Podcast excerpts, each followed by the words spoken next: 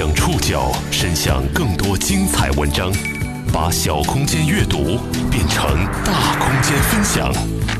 报刊选读，把小空间阅读变成大空间分享。欢迎各位收听今天的报刊选读，我是宋宇。今天为大家选读的文章综合了南风窗、南方都市报、人民日报、澎湃新闻的内容，将和大家一起了解外卖骑手困在系统里刷屏之后。九月的第二周，一篇外卖骑手困在系统里爆红网络。在短短数天内，对骑手的感动、点赞和宽容，对外卖平台的声讨、建议和调侃等各种不同的声音，一股脑地涌入了舆论场。谁来解决外卖骑手的困局？为什么这篇文章会引发如此大范围的热烈讨论？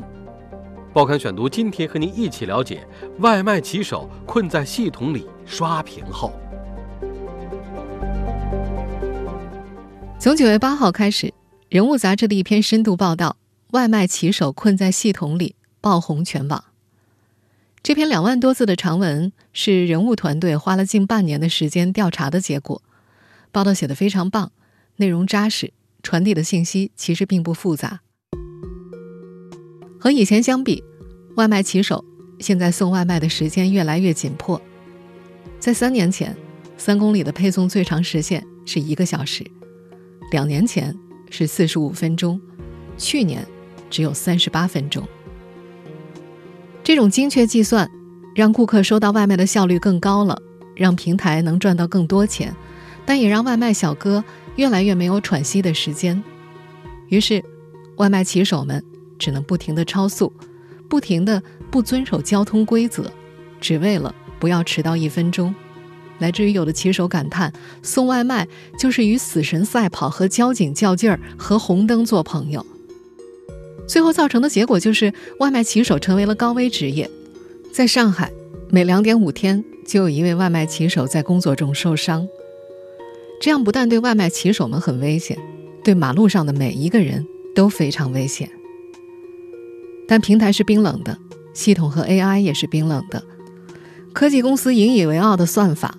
规定好了每个骑手送外卖应该用的时间，规定好了一整套游戏规则，按时到达有奖励，超时有惩罚，仿佛一场大型的真人游戏一样。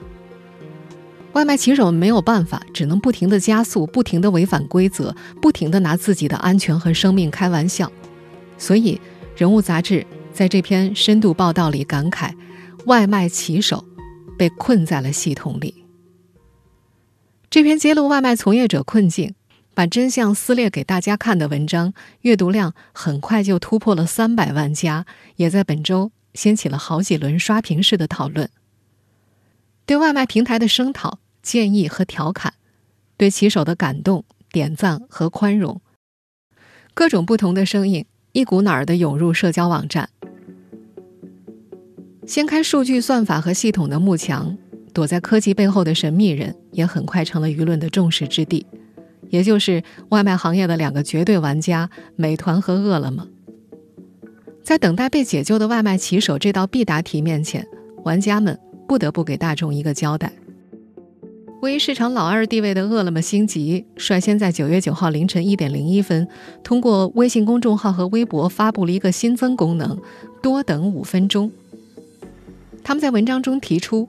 时间不敏感的用户可以选择体谅骑手，主动多给五分钟的等待时间。然而，回应及时的饿了么，并没有令多数用户买账，反而被骂了一整天。虽然有部分网友表示愿意为外卖员多等个几分钟，比起安全，多给五分钟又算什么呢？但更多的网友则开始质疑。让用户点多等五分钟、十分钟，看似是一种人文关怀的举动，但实际上就是牺牲了用户的利益。这就是用用户的时间来成全你平台的宽容，逃避平台的责任。也有网友提出，这分明就是矛盾转移、道德绑架嘛！既然平台对消费者做出了承诺，那就应该遵守，而不能在问题出了之后把责任推给消费者。更有知乎网友以《世说新语》里的那个。石崇斩美人劝酒的故事作为比喻，西晋时期，当时的首富石崇宴请宾客，总是让美人劝酒，要是宾客一杯酒没喝完，就会斩了美人。这位网友觉得，在饿了么的这番回复当中，外卖骑手就是美人，饿了么就是石崇，用户就是貌似有决定大权，实则被架在火上烤的客人。白岩松也在当天的新闻一加一中表示，解决这个问题不能甩锅给消费者，因为解决这个问题要靠的是平台和监管，不能甩锅消费者。另外，从人性的角度来说，你一旦说消费者很温暖，选择了我可以多等五到十分钟，外卖小哥就可能先送不选这个项的客户，因为人家着急啊，然后再送给你，最后就可能再次出现越宽容的、越温暖的人越吃亏这样一种现象，这不合适。围观了饿了么的遭遇之后，美团仿佛在做开卷考试。谋定而后动的美团在九月九号晚些时候做出回应，他们表示欲推出全新制度，弹性八分钟，给骑手宽限八分钟的时间，并且在公开回应当中，美团摆出了一副犯错的小学生的姿态。他们写道：“没做好就是没做好，没有借口。系统的问题终究需要系统背后的人来解决，我们责无旁贷。”感谢每一个好评，也感谢每一个差评，因为这背后都是在乎。一位有温度的商人一下子俘获了众人的心。在这件事发酵的过程中，美团真的比饿了么更有温度、更有人性吗？在一部分评论者看来，之所以我们会感觉美团的回应比饿了么好，好的只是表达更高级，或者说美团更懂人性，更懂外卖这门生意。报刊选读继续播出。外卖骑手困在系统里刷屏后，外卖这门生意核心是懒人廉价经济学，资本几十亿美金一轮轮投入，就是压住用户的懒和贪便宜。下单外卖解决了用户懒的需求和痛点，不想自己烧饭，让饭店做，再让骑手送来。多花几块钱的跑腿费就能懒一次，用户是愿意接受的。尤其那些外表光鲜亮丽的职场人士，他们面临的是跳不出的时间黑洞，就更需要懒一懒。就像哈佛大学教授塞德希尔·穆莱纳森在《稀缺：我们是如何陷入贫穷忙碌的》中所指出的那样，穷困之人会永远缺钱，而忙碌之人会永远缺时间。而外卖。恰恰满足了人们向生活借时间的需求。这种懒人式购物体验，让超过四亿人，也就是大约占中国互联网用户的一半人都曾经让外卖骑手送货上门过。可以说，这群人已经习惯了从骑手的手中接过热饭热菜。要争抢这群人，平台的游戏规则就是把烧钱进行到底，补贴大战几乎是一道创业例汤。用补贴勾勒出未来市场的想象空间成为了必然。事实上，外卖用户的转移成本是非常低的。大家关心的可能不是这顿外卖好不好吃，而是够不够快，够不够便宜。如果补贴优惠少了，用户就会转去其他的平台了。互联网时代和用户谈梦想和情怀是一件很伤钱的事情，所以干脆直接的让利用户成了利益最大化的方式。美团的创始人王兴在接受媒体采访时曾经说过：“美团的口号是‘美团外卖送啥都快’。”在这次危机事件当中，饿了么和美团实际上用的都是这一招，而这招美团曾经屡试不爽。这并不是他第一次显露出极高的弹性和对人性的洞悉，他甚至用这招让原本站稳行业老三的百度外卖走错了一步。早在2016年春节前后。百度外卖选择花钱送骑手回家过年，美团外卖则发动奇袭，加大补贴，在春节留住骑手继续配送，并且在春节之后大肆招聘骑手，抢占了前者的大部分市场份额。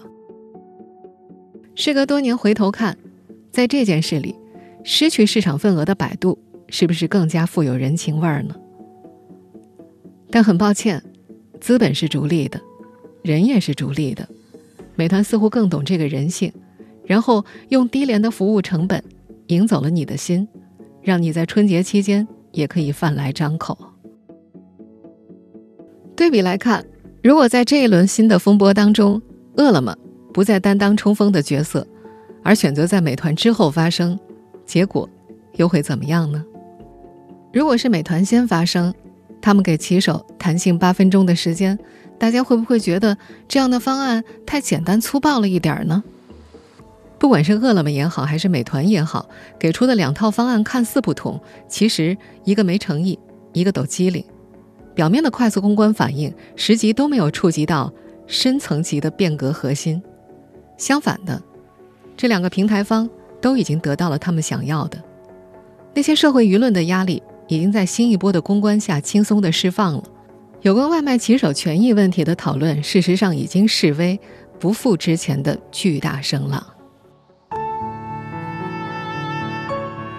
那么，外卖骑手们面临的系统困局到底该如何解决？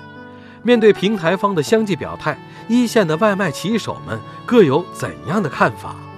报刊选读继续播出。外卖骑手困在系统里刷屏后，在饿了么和美团就这一事件做出回应之后，有不少媒体记者都和外卖小哥们聊了聊这件事儿。在接受《南方都市报》采访的时候，骑手们普遍认为。增加配送时间挺好的，但是他们也提出，加时可能根本就没办法彻底解决骑手的困境。多加八分钟就挺好，八分钟能骑好远。多等个十分钟那没那么紧张。他不管怎么弹性，肯定从别的方面把把钱给你扣回来吧。给我们加那个八分钟以后，还给我们加单吗？打比方说，我拿十单，你加了八分钟，管啥用啊？有的顾客肯定不愿意加，一个加一个没加，还得先送那些。有位骑手觉得。能够加五到十分钟也蛮好，但根据他的经验来判断，肯定还是有顾客不愿意加。如果有顾客不愿意选择多等，就意味着这部分订单的配送时间依旧很紧张，他不得不优先派送那些不愿意等的顾客的订单。这就出现了白岩松在新闻一加一当中提到的那个现象：愿意等待的顾客反而会更加吃亏。在接受采访的时候，多位骑者都强调了。商家出餐时间过长以及系统的不合理插单派单的问题，有的商家出餐慢，就是加的五到十分钟，他商家也出不来餐，规定是呃四分钟还五分钟出来餐，到了时间他出不来啊。顾客刚点完餐，你都派到骑手手里边了，骑手去催餐去，人商家也很很生气，知道吗？有位骑手就提到了他觉得非常不合理的一次派单经历，送餐时间只剩十分钟了，系统还在一个劲儿的给自己加单。面对这样无法完成的配送任务，超时的后果只能由骑手承担，钱都给平台扣走了。还有骑手提到，有时候系统并没有合理规划送餐路线，西一单南一单，完全不顺路。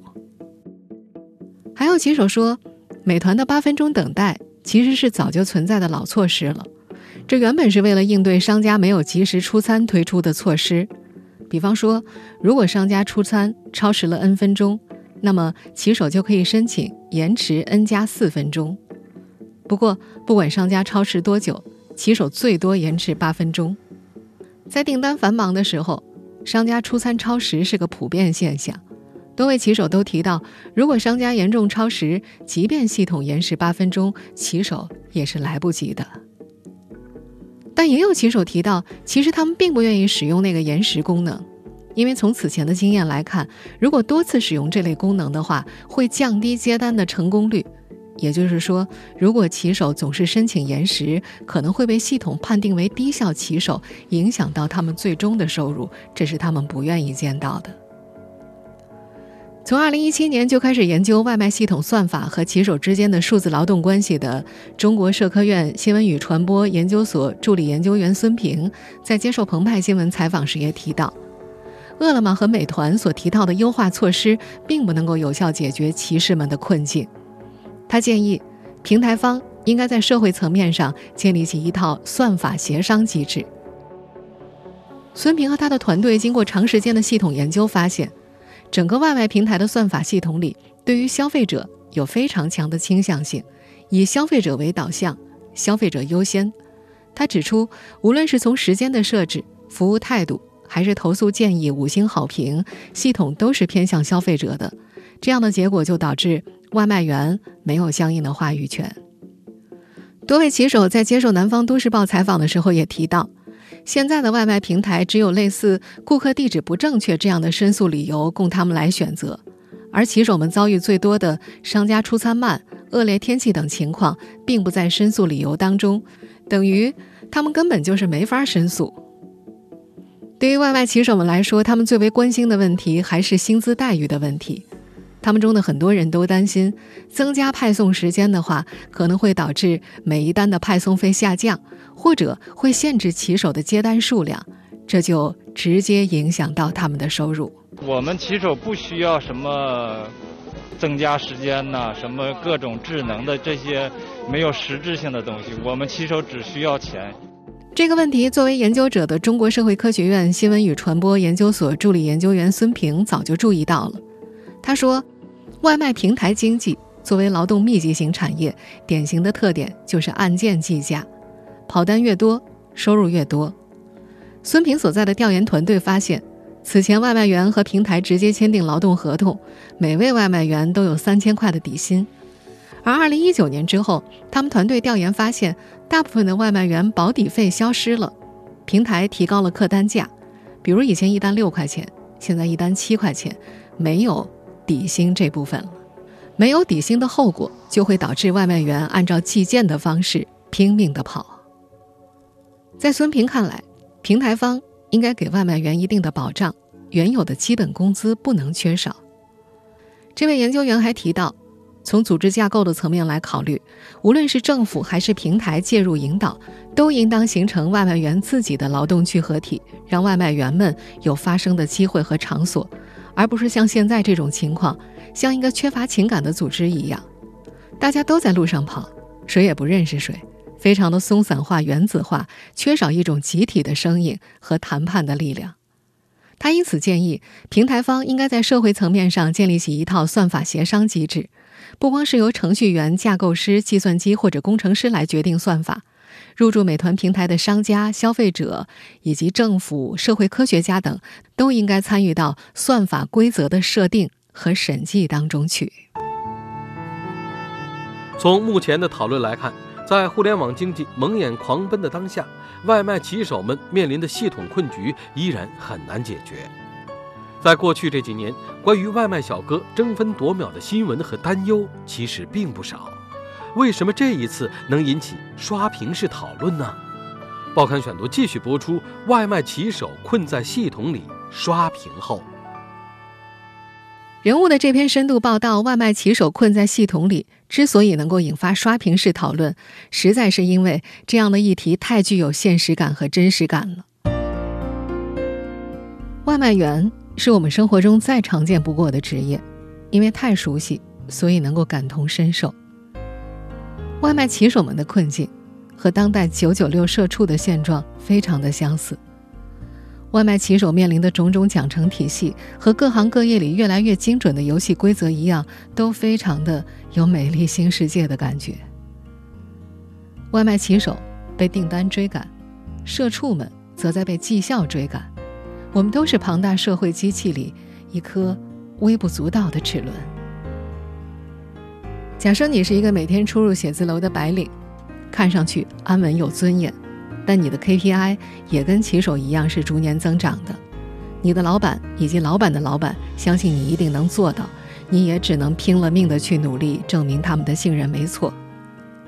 你倒是不用骑着电动车逆行闯红灯，但同样会减少休息时间，牺牲生活质量，牺牲健康，每天加班到半夜，躺在床上翻来滚去，害怕一睁眼又迎来新的一天，或者在害怕着，如果自己做不好这份工作，很快会被其他人替代。和外卖骑手相比，我们的境况分明就是五十步笑百步。不仅在日常工作当中。算法和系统实际上早就深度介入了我们的生活。当我们在享受生活便利、选择移动支付、点外卖、打车同时，被各种大数据收集隐私信息；当我们在刷抖音、逛淘宝的时候，被偷走时间，获得廉价的快乐，我们最终得到的是什么呢？是便宜的商品，是搞笑的视频。是新闻热点、最新热梗，是影视剧片段，或者是其他什么稀奇古怪的东西。算法的核心逻辑是靠技术来讨好人类、吸引人类、诱惑人类，直到人类成为他的奴隶，为他献出你的时间、金钱或者生命。大数据和算法在改变我们的日常行为，它已经不再是一种简单的技术手段，它好像已经变成了一种无法逃离的环境和生活方式了。在这波关于外卖骑手系统困境的衍生讨论当中，艺术风格赛博朋克当中的一个概念被频繁的提起，那就是高科技低生活。指的是未来世界，虽然人类的科技越来越发达，但那些科技并不会让多数人的生活更好，反而因为科技挤压了大多数人的生存空间，很多人的生活还因此变差了。但值得庆幸的是。我们现如今的科技水平还没有发展到让系统自己运转、完全让算法控制人类的地步。不管是如今外卖小哥面临的系统之困，还是我们自己面临的系统之困，真正作恶的并不是算法和系统，而是在用算法和系统的背后的人。所以，就目前的科技水平来看，归根结底，这还是一件事在人为的事情。我们需要对科幻中想象的未来保持警醒，更要探讨解决之道。就像我们在前面所说的那样，这波关于系统之困的讨论还不能得出一个最终的结果。外卖小哥的困境也不可能因为一次讨论就解决，我们自己面临的系统之困也不可能因为这波全网吐槽就不再影响我们了。但就像我们一直在节目中所说的那样。问题它只有被讨论、被反思，才有被解决的可能。借由这波讨论，我们每个人都可以思考一下，在算法效率和流量的诉求之下，我们到底怎么才能从容的生活呢？当然，光有讨论和思考还不够，发展中产生的问题要继续在发展中解决，而解决问题需要包括你我在内的每一个人做出努力。正在收听节目的你，觉得自己被系统困住了吗？你会屈服于系统吗？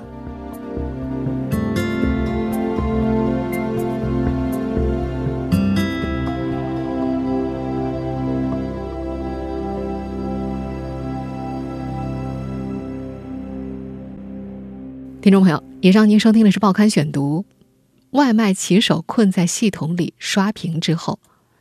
我是宋宇，感谢各位的收听。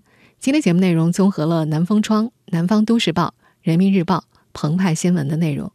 收听节目复播，您可以关注《报刊选读》的微信公众号“宋宇的报刊选读”。我们下次节目时间再见。